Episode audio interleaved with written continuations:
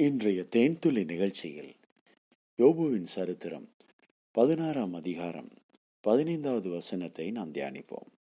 நான் ரட்டு சேலையை தைத்து என் தோளின் மேல் போர்த்து கொண்டு போர்த்து கொண்டேன் என் மகிமையை புழுதியிலே போட்டுவிட்டேன். அன்பானவர்களே இந்த யோபு மிக உன்னதமான ஒரு மனிதன். சமுதாயத்திலே மிகவும் உயர்ந்த ஒரு ஸ்தானத்திலே தேவனால் ஆசிர்வதிக்கப்பட்டு உயர்த்தப்பட்டு இருந்த ஒரு மனிதன். இப்போதும் தேவன் தம்முடைய பலத்த கரத்திலே அவனை பத்திரமாக வைத்திருக்கிறார். சாத்தான் யோபுவை பயங்கரமான உபத்திரவங்களுக்குள்ளாக கடந்து சென்றாலும் தேவன் தம்முடைய கரத்தை யோபுவை விட்டு எடுக்கவே இல்லை. யோபுவனுடைய ஜீவனுக்கு விரோதமாக சாத்தான் கையை நீட்ட முடியாதபடி அவனை வேலி அடைத்து பாதுகாத்தார். ஆம் பிரியமானவர்களே யோபு அவருடைய மனநிலையில் மாம்சீகமாக அநேக பலவீனத்தில் இருந்தாலும் தேவன் தம்முடைய பலத்த கரத்தினால் அவரை அரவணைத்தார். இப்போது யோபு தன் வாயை திறந்து இப்படி சொல்லுகிறார் என் மகிமையை புழுதியிலே போட்டுவிட்டேன்.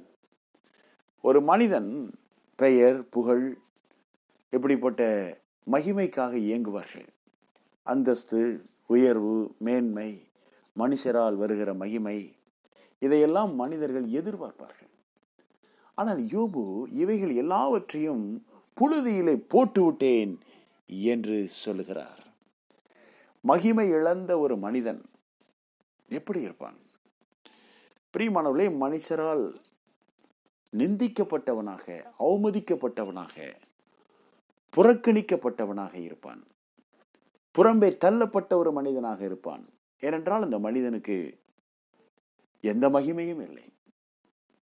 சொல்லுவார்கள் இவன் பைசாக்கு கூட பிரயோஜனப்பட மாட்டான் என்று சொல்வதை போல. உங்களுக்கு ஞாபகம் இருக்கிறதா? இப்படித்தான் வேதத்திலே நாம் கர்த்தராகி இயேசு கிறிஸ்து சிலுவையிலே தொங்கும் போது மனிதர்கள் அவரை நிந்தித்ததை பார்க்கிறோம். இயேசு கிறிஸ்துவை சாட்டையால் அடிக்கும் போது அவர் மேல் அவர்களுக்கு அவ்வளவு ஒரு கோபம் இருந்தது. மட்டுமல்ல இதுதான் வாய்ப்பு. இவ்வளவு ஃபெமிலியரா அப்படியே மக்கள் மத்தியில உலாவி வந்து அற்புதங்களை செய்துட்டு நமா இருந்த ஆலியா அவரு அட்ரா என்று சொல்லி மனுஷனுடைய அந்த வேகமும் கோபமும் அவரை பயங்கரமாக தண்டனைக்கு உட்படுத்தியது. இயேசு அமைதியா இருந்தார் பிரியமானவர்களே ஒரு கோழினாலே தலையிலே ஓங்கி அடிக்கிறான் ஒருவன் கன்னத்திலே ஓங்கி அறைந்தான் ஒருவன். போர் சேவகர் எல்லாரும் ஒரு முகத்திலே காரி துப்பினார்கள். இயேசு கிறிஸ்து அமைதியாய் அங்கே இருக்கிறார். முதல் முதலில் புதிய உடன்படிக்கை என் கரங்களில் கிடைத்த போது ஒரு நண்பர் அதை எனக்கு பரிசாக கொடுத்தார். நான் அதை வாங்கி என் வீட்டிலே வந்து முதன் முறையாக அதை திறந்து வாசிக்கும் போது இந்த பகுதிதான் என் கண்களிலே பட்டது. கர்த்தராகி இயேசு கிறிஸ்துவை பயங்கரமாக அடித்து சித்திரவதை செய்யும் போது அவர் அமைதியாய் இருந்தார். அந்த நாட்களில் ரசிக்கப்படாத அந்த நாட்களில் பயங்கரமான கோபக்காரனாக இருந்தேன். பிரியமானவர்களே ஒரு பாரம்பரிய இந்து குடும்பத்திலே நான் வளர்க்கப்பட்டேன். மிகுந்த பக்தி உள்ளவனாக இருந்தேன். ஆனால் எனக்குள் இந்த ஜென்ம சுபாவமாகிய கோபமும் எரிச்சலும் மூர்க்கமும் குறை சொல்லுதலும் குற்றப்படுத்துதலும் நியாயப்படுத்துதலும் எனக்கான மகிமையை தேடுதலும் அங்கே அதிகமாக இருந்தது அதற்காக பிரியமானவர்களே இயேசு என்னை கைவிடவே இல்லை. இயேசு என்னை விட்டு விலகவே இல்லை. ஆண்டவராகிய இயேசு கிறிஸ்து என் கூடவே இருந்தார். அதனால்தான் என்னை பெயர் சொல்லி அழைத்தார்.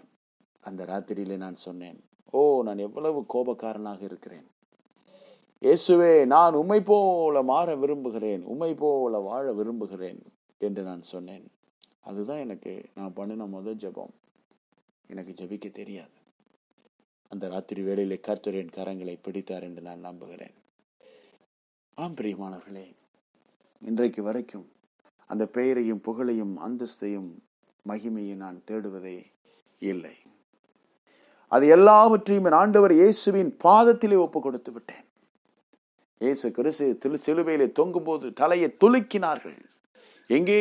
நீ தேவனுடைய குமாரனையானால் சிலுவையிலிருந்து இறங்கி வாரும் உன்னை ரச்சித்துக் கொள்ளும் என்றெல்லாம் பேசினார்கள். இயேசு மகிமையை இழந்து அங்கே தொங்கினார். தம்முடைய மகிமை எல்லாவற்றையும் இழந்து அந்த சிலுவையிலே தொங்கினார். ஆனால் மூன்றாம் நாள் மண்ணுக்குள் அடைக்கப்பட்டு கல்லறைக்குள் இருந்த இயேசுவை தேவன் தம்முடைய மகிமையான கரத்தினால் உயிர் தெழும்படி செய்தார். அவருடைய மகிமையை திரும்பவும் அவருக்கு கொடுத்தார். ஆம் பிரியமானவர்களே மகிமையை நாம் தேடக்கூடாது. தேவன் தம்முடைய மகிமையை ஒருவனுக்கும் கொடேன் என்று சொல்லுகிறார். தேவனுக்கு மட்டுமே அந்த மகிமை பூரித்தாவதாக நம்முடைய வாழ்க்கையில் எல்லா கணத்தையும் மகிமையும் கர்த்தருக்கு நாம் செலுத்த வேண்டும். அதைத்தான் யோபு சொல்லுகிறார். என் மகிமையை புழுதியிலே போட்டுவிட்டேன். அது எனக்கு வேண்டாம். அது ஒன்றுமில்லை. அது ஒரு புழுதிக்கு சமானம் என்று யோபு முடிவெடுத்தார். நம்முடைய வாழ்க்கையில் நாம் எங்கே மகிமையை தேடுகிறோம்? எந்த இடத்திலே நாம் மகிமையை நாடுகிறோம்? என்பதை சிந்தித்து பாருங்கள். மனிதரால் வருகிற மகிமையை இயேசு ஏற்றுக்கொள்ளவில்லை. தேவனால் வருகிற மகிமையை மட்டுமே அவர் ஏற்றுக்கொண்டார். தேவனுக்கே எல்லா மகிமையும் கனத்தையும் நாம் செலுத்துவோம். கர்த்தர் நம்மையும் நம்முடைய வாழ்க்கையும் எதிர்காலத்தையும் ஆசீர்வதிப்பாராக. ஆண்டவரே சுவி நாமத்தில் மனத்தாழ்மையோடு வேண்டிக் கொள்ளுகிறோம். நல்ல பிதாவே அமேன்